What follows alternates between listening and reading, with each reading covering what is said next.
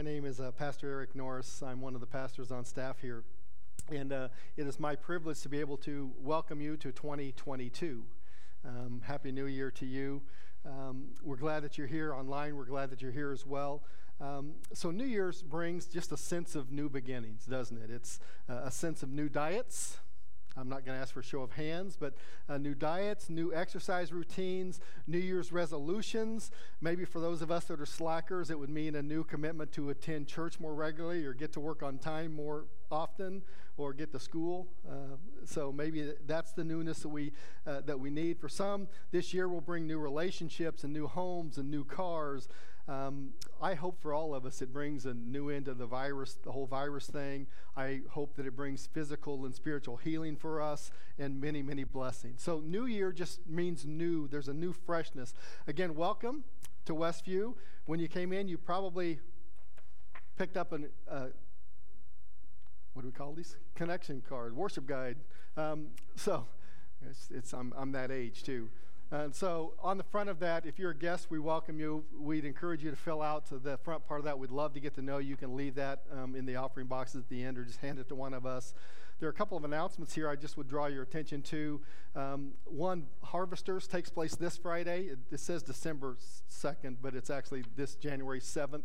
Um, and so, just I want to encourage you for Harvesters. January is always a hard month because, one, it's cold but people still are in need. And so if you can help this Friday, that would be awesome. And then life groups are going to kick off in a couple of weeks. And so maybe one of your New Year's resolutions is I'm going to find a life group to participate in. So you'll want to check those out. There'll be more information on those um, coming up next week.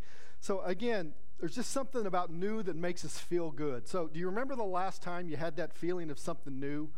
Uh, where you got something new, new shoes or new car, and, and you just got that sense of, uh, oh, right, this is awesome. And that lasts for about 30 minutes, and then you're ready for something else new, uh, which is kind of the way that new works. I've shared with you before that I grew up in a large family. I have five brothers and one sister. I'm number five in the list. And one of the things that, that I remember is we didn't have a lot of new growing up. In fact, a lot of my clothes, because I was number five, came from number four, three, two, and one. Well, not number three because she was my sister, so I didn't wear a lot of her dresses. But uh, a lot of clothes were handed down. If they weren't new, my mom probably made them, which when you're a nine year old cool, a kid isn't cool because everybody else has store bought Levi's and you have the old homespun. I would long now for my mom to be able to make some clothes for me. So I miss that now. Then I probably didn't appreciate it like I, I should have. But as I mentioned, the sad thing about new things is that newness wears off, and in just a short time, we're ready for something else new if you were to ask any of my siblings, my sister included, one of the things that, that we nowadays that we talk about every time we get together is how we get a sense of excitement every time we get new tires. Now, I know for some of you that's an odd thing, but for me growing up, new tires was a thing. We didn't get them very often. In fact, we knew the stores you could go to to buy the $5 used tires. And one of my favorite Christmas movies probably sums it up best in Christmas Story with Ralphie and his family. They're coming home from getting their Christmas tree in the old car, and they have a flat tire. And the narrator who's narrating that says, Tires to my old man was just tires in the academic sense. They were round and once made of rubber. That's kind of the way tires were at my house. We all knew how to change a tire. When we got home, we knew how to break them down and patch them. And I was so thankful that finally somebody invented plugs. Now, some of you have no idea what I'm talking about, but when they came out with plugs, you could just jam that tool in there with a piece of rubber and it, and it fixed it. You didn't have to break them down. That saved me a lot of time growing up. And so, new tires has always been a thing. If my siblings are watching online, they're going, because that always comes up in our conversations. Well, today, what I want to do is talk about new. And I think when we talk about new in the sense of things we're going to talk about today, new is very undervalued, underappreciated to some of the things that we experience new in our lives. We have a brand new year. It's a year that's filled with new opportunities. And if you're a resolutions kind of person, I am not. I don't do resolutions. But just the whole sense of a fresh start, something that I get to do, uh, uh, the whole COVID thing. Maybe this is the year that COVID finally, we get a new uh, sense of freedom from all of that. So there's just something new. That's why on 1201 a.m. on January 1st, we get excited, don't we? I don't know, some of you even stay up for that. I know that because you shoot your darn shotguns at 1201 when I'm trying to sleep. And you didn't shoot them since last year at this time, so just leave them in the closet, all right? I'm, I'm sorry, I digress. But anyway, there's just a sense of excitement. But let me let you in on a little secret. There's a newness that comes from the God of the created universe that's the most beautiful, awesome story of new that there can be. In fact, in Revelation chapter 21, we read, Behold, I make what? All things new. And we read about a new heaven and a new earth, and they're gathered around the throne and they're singing new songs. There's just a newness that comes from God that's unlike any other new that there ever can be. And I was thinking about this as I prepared for this sermon today. Um, I knew I was going to go to go this direction, and it started me thinking about Genesis and the creation story. Now, when I think about that, I thought about something I'd never thought of before. So, without a doubt, we can probably agree that God created all things. He is, one of his attributes is new creation. God is eternal, right? He's always existed. There was no beginning to God, there will be no end to God. So, what I begin to think about is the whole idea of creation. God is eternal and He's a creative God, but my scope of understanding about new is a moment that the earth was created when I start reading in Genesis. And I can assure you that God didn't sit around in total nothingness until one day He thought, hey, I'll make a world and some people. He's a creative God, He has always created. And so that's very important for me theologically. I'd not thought about that before that God has always created. I, I heard Billy Graham say one time in an interview years ago, they asked him, Do you believe there's aliens? And his response kind of shocked me. He said, It would be pretty small of me to think that the God who created me couldn't create something else out there. From Billy Graham. I hadn't thought about that before. So, God is a creative God. He creates new. It's a miraculous thing. And it's also very important for us because the way that I think about new and creation shows the limits of my ability to understand and even worship God.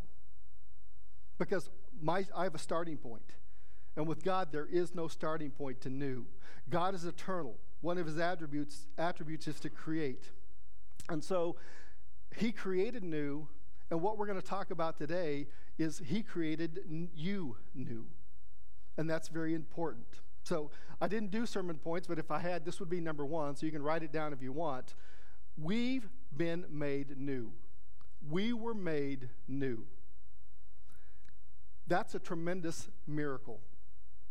It's much bigger than new tires, it's much bigger than a new year. The moment that you and I surrendered our lives to Christ, the Holy Spirit came and made us new, brand new. Second Corinthians is our text for today, chapter 5, verses 14 through 18. And we read this Since, since we believe that Christ died for all, we also believe that we have all died to our old life. He died for everyone so that we who receive a new life will no longer live for themselves. Instead, they will live for Christ, who died and was raised for them. So we have stopped evaluating others from a human point of view. That's what I'm talking about. The human point of view has limits. The next verse and one time we thought of from a human point of view how differently we know him now. And then verse 17. This means that anyone who belongs to Christ has become what? A new person. The old life is gone, a new life has begun, and all of this is a gift from God who brought us back to himself through Christ, and he's given us the task of reconciling people to himself.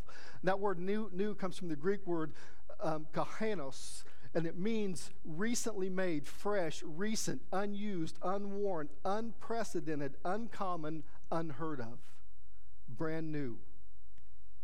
Now, let me make some observations from this text to make the point I want to make in just a little bit. First of all, when we believe in Jesus, a death occurs. There's a funeral. What's the funeral? It says, The old life is gone. I bury it. The new life has come. What is the old life? The old life are those things that control me. Now, those things that control me, I want to, to bury. I, I die to those things, and now I take on this new life. Now, that's why we make resolutions.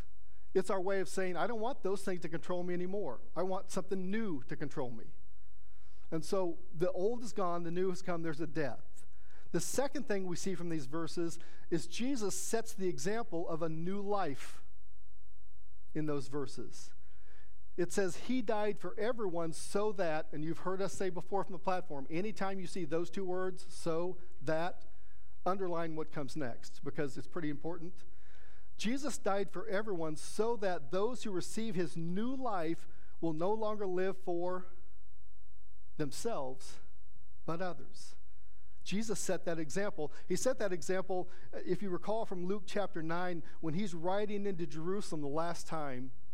There's a verse there that says, He resolutely set his face toward Jerusalem. He knew the old life that he knew it was gone, and he mourned that a little bit.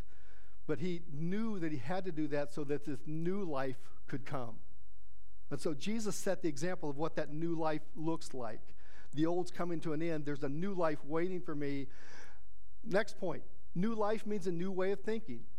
When the Spirit of God controls us, the way that we thought before changes. And in fact, let me back that up. It doesn't change, it's made new. So the moment we accept Christ, there's something new that takes place in us because the Spirit now controls us. And then last, there's a new way of working. We no longer work for ourselves, we work for others. And let me just say here, it talks about our task, and our task is reconciling what? Those who don't believe to God. And folks, there's a lot of whole, a, wor- a lot of worldly talk out there about reconciliation. Let me just remind us that reconciliation will never happen until this reconciliation takes place. That's our task. We hear a lot about this kind of reconciliation, and yes, that needs to happen, but that's going to happen when this reconciliation gets straight. That should be our focus. That's a sermon for another day. So, I want to challenge the way that we think about the miracle of new. We were made new. When we were made new, here's what didn't happen God didn't look around and say, hey, there's a spleen and an unused left arm. I'll use that. I think that heart will work. No. The God of the universe who created this whole expansive universe created you new, brand new, unused, unheard of, unprecedented. That changes the way I should think about who I am in Christ.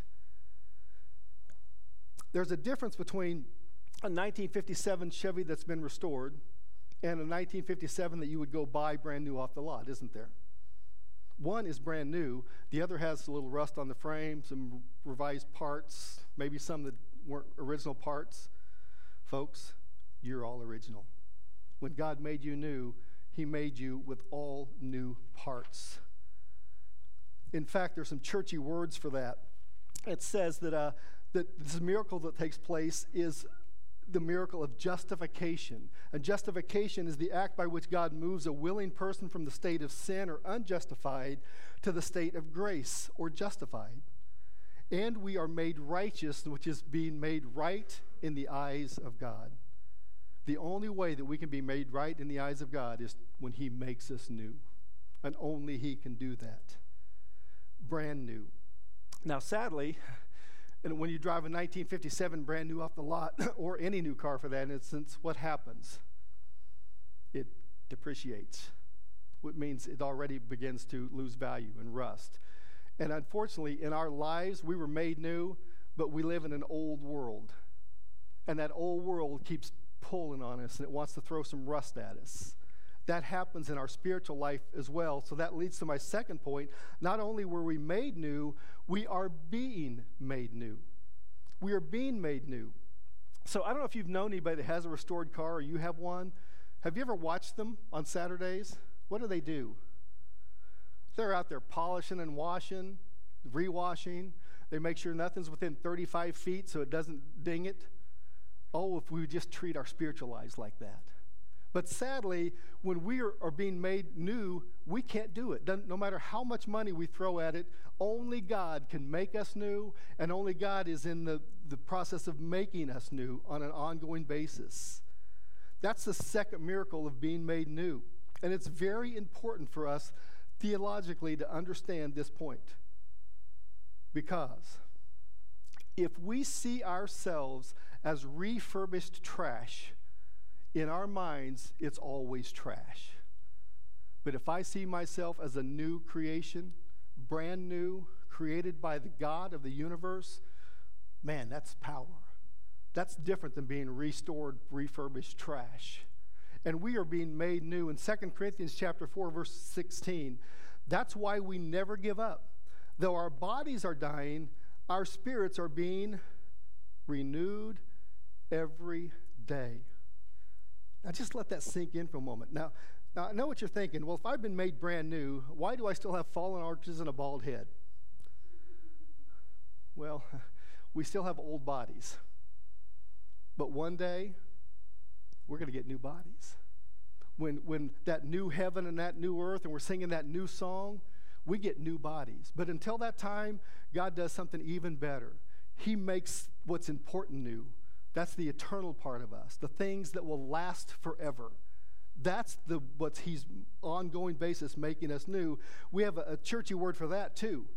It's called being sanctified. When we surrender to Christ, we are sanctified, which simply means we are set apart for Him. Not only are we initially sanctified at that point, that's we were made new, we are being made new, which means our sanctification is, be, is progressive. It's being ongoing.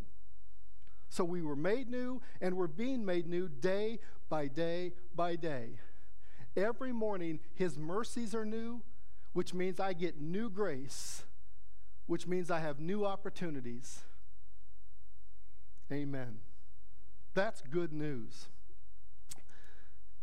According to, according to icom.com, or inc.com, I'm sorry, January 19th is the day. So, what day am I talking about? The day Christ returns?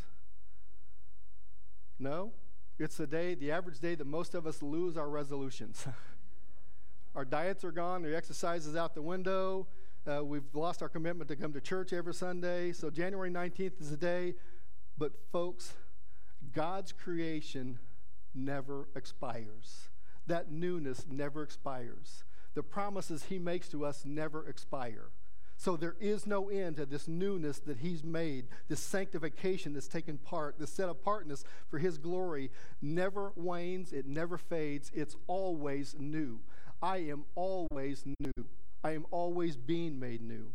And that's extremely important in our spiritual journey.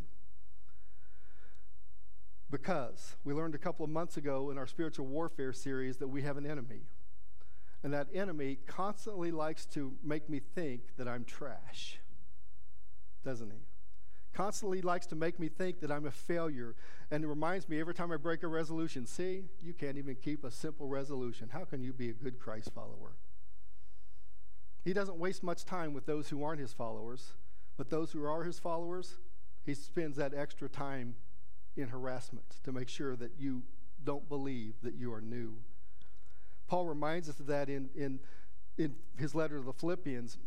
He's telling the story, and he says, Forgetting what? Those things that are past, I press on. So let me ask you, what are those things he's trying to forget? Well, what was Paul's background? He was a church killer. He went around and, and tried to stamp out this thing called the church. He was killing Christians. So Paul says, forgetting those things that I used to be, I'm going to press on. But folks, I have news for you. He's not just talking about those old bad things in his life.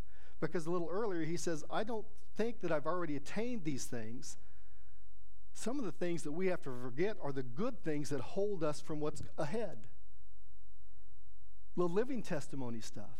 Some of the things that we need to forget aren't just the old bad things, I, bad decisions I make, used to make. They're the good things that I like to camp on that keep me from moving forward and being a reconciler. I need to forget those things, and every day I need to press on toward the goal. Right? Are you hanging in there?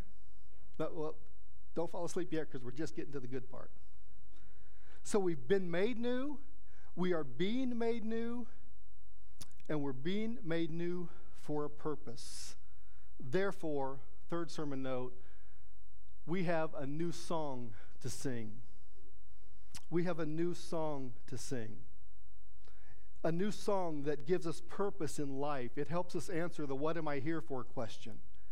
In Psalm chapter 40, verses 1 to 3, we read, I waited patiently for the Lord to help me, and he turned to me and he heard my cry, and he lifted me out of the pit of despair, out of the mud and mire.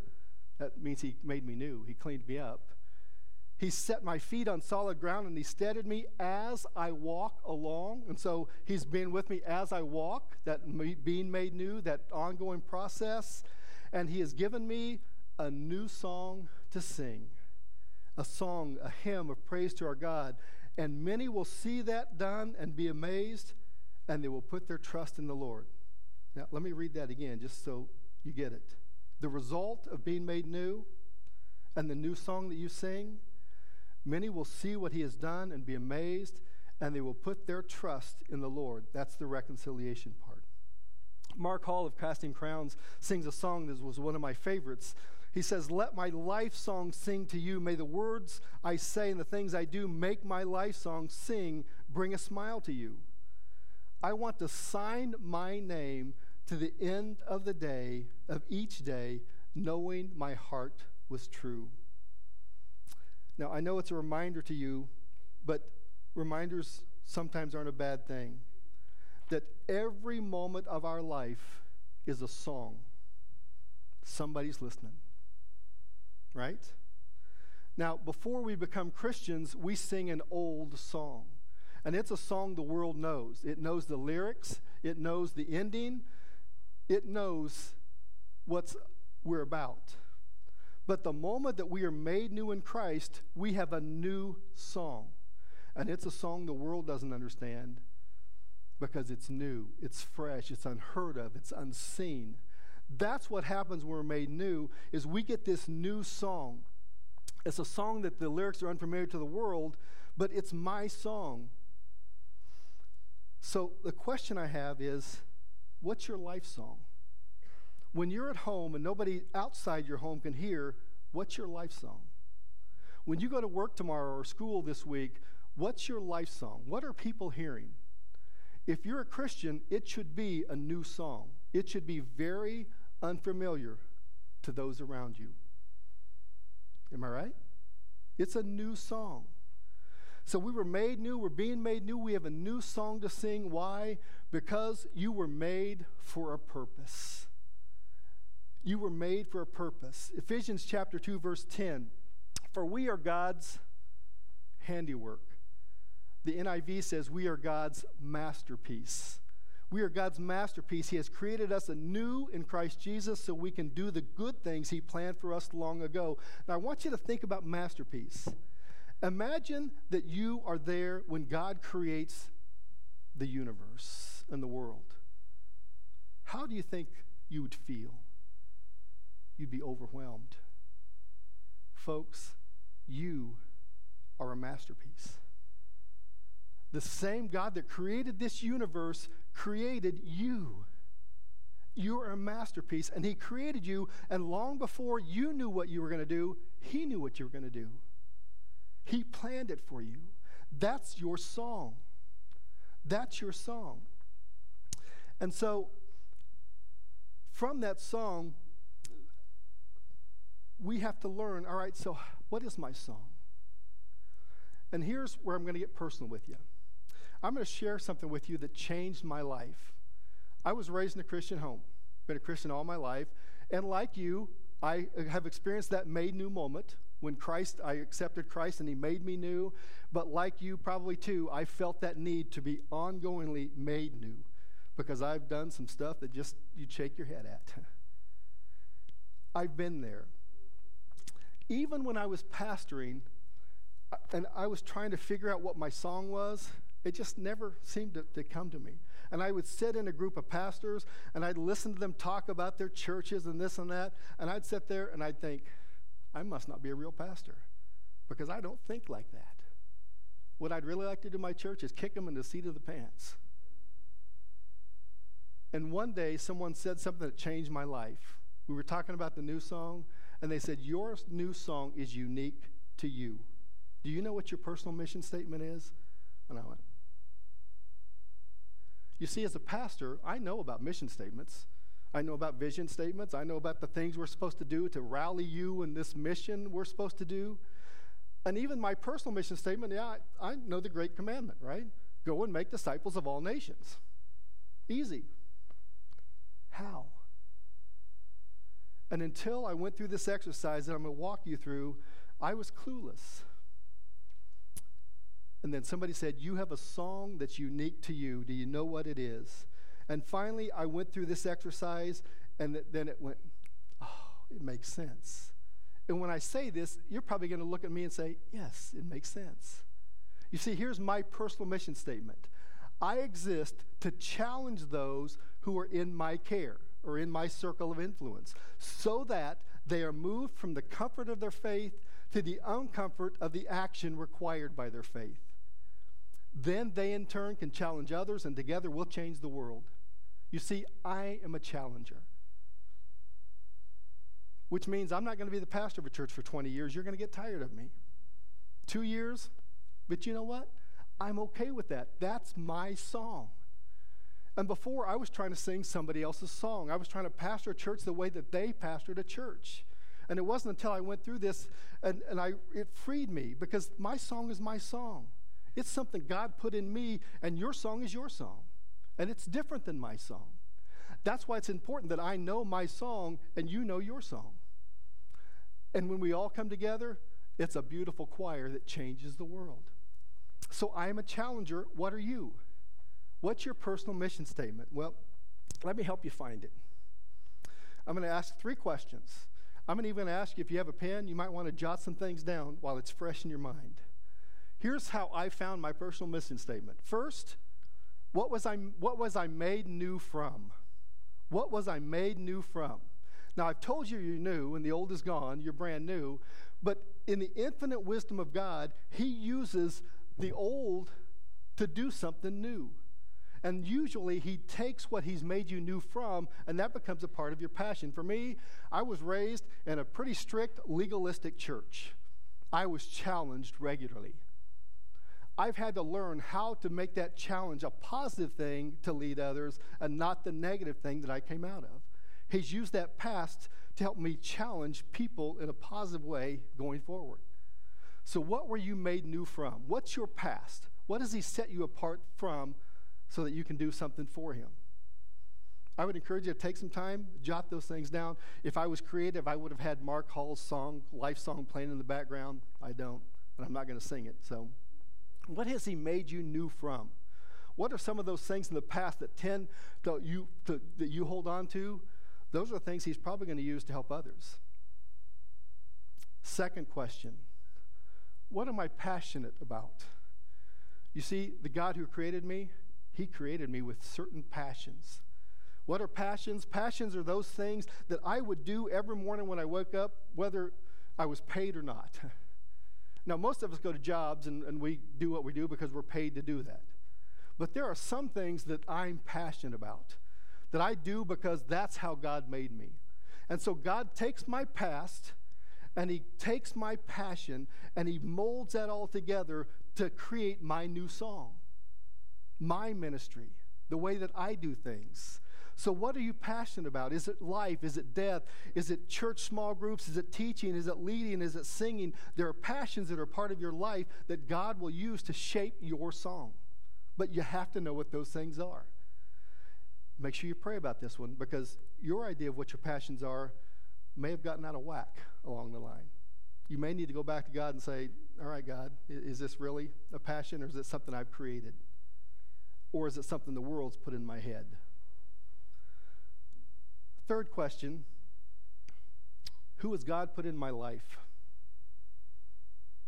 Like our past and like our passions, the people in our lives currently or who will find their way into our lives in the future, they're not there by accident or happenstance.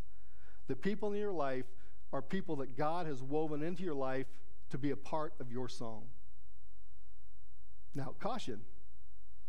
The people that immediately come to your mind are the people that you see regularly your family, your friends.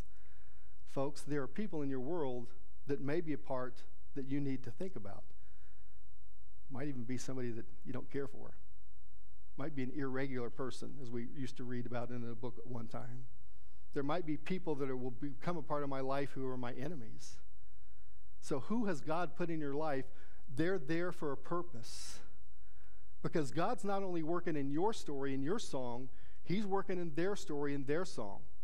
And in ways that they're just, I can't think about, He's able to match that all together and make it work. It's overwhelming to me. So, what am I to do? I'm to sing my song. And I sing my song by knowing what my passions are, what my past is, when I look at the people in my life. And from that, then, I begin to shape my mission statement. How has God made me personally? What's He called me to do? What's my song? I would venture that a lot of you are trying to sing somebody else's song. That's what I did years, years, spent years doing. My challenge to you this morning is to find your song. It's a new song. God made you new for a purpose. He's given you a new song for a purpose, and that purpose is to reconcile the world to Him. How are you going to do that? Folks, you're in the choir. You're singing. What song are you singing? So, as we prepare for offering, let me just challenge you because I'm a challenger. Spend some time in this new year filled with new opportunities to find your song, to spend time thinking about what you're to be singing. Is it a song that the world recognizes, or is it new and fresh? Because when you sing that song, people become aware of God, and then we read in that verse, their lives are changed. That's how we make disciples, is by singing our song. Would you pray with me? Father, this morning we stand in this brand new year, a year you knew would be here way before we knew. Father, you know what's going to happen in this year. Father, my prayer is, is that you in this year would give us a song to sing. A song that the world hears and they say, that's different. I like that song. A song that changes me, and as it changes me, it changes those around me, Father. Father, would you help me understand that I am made new, that I am not trash, I'm not reconstructed, I am brand new, filled with your Holy Spirit, and your mercies are new every morning. You make me new every day. Father, would you fill my day with opportunities to sing my song, a song that you gave me? Would you fill my heart with joy and adoration and praise? Help me not get caught up in, in the, the lyrics of the world, which are times are so depressing. Father, help me to bring hope and peace and joy because I'm singing your song. And Father, I ask this in the power of your name. Amen.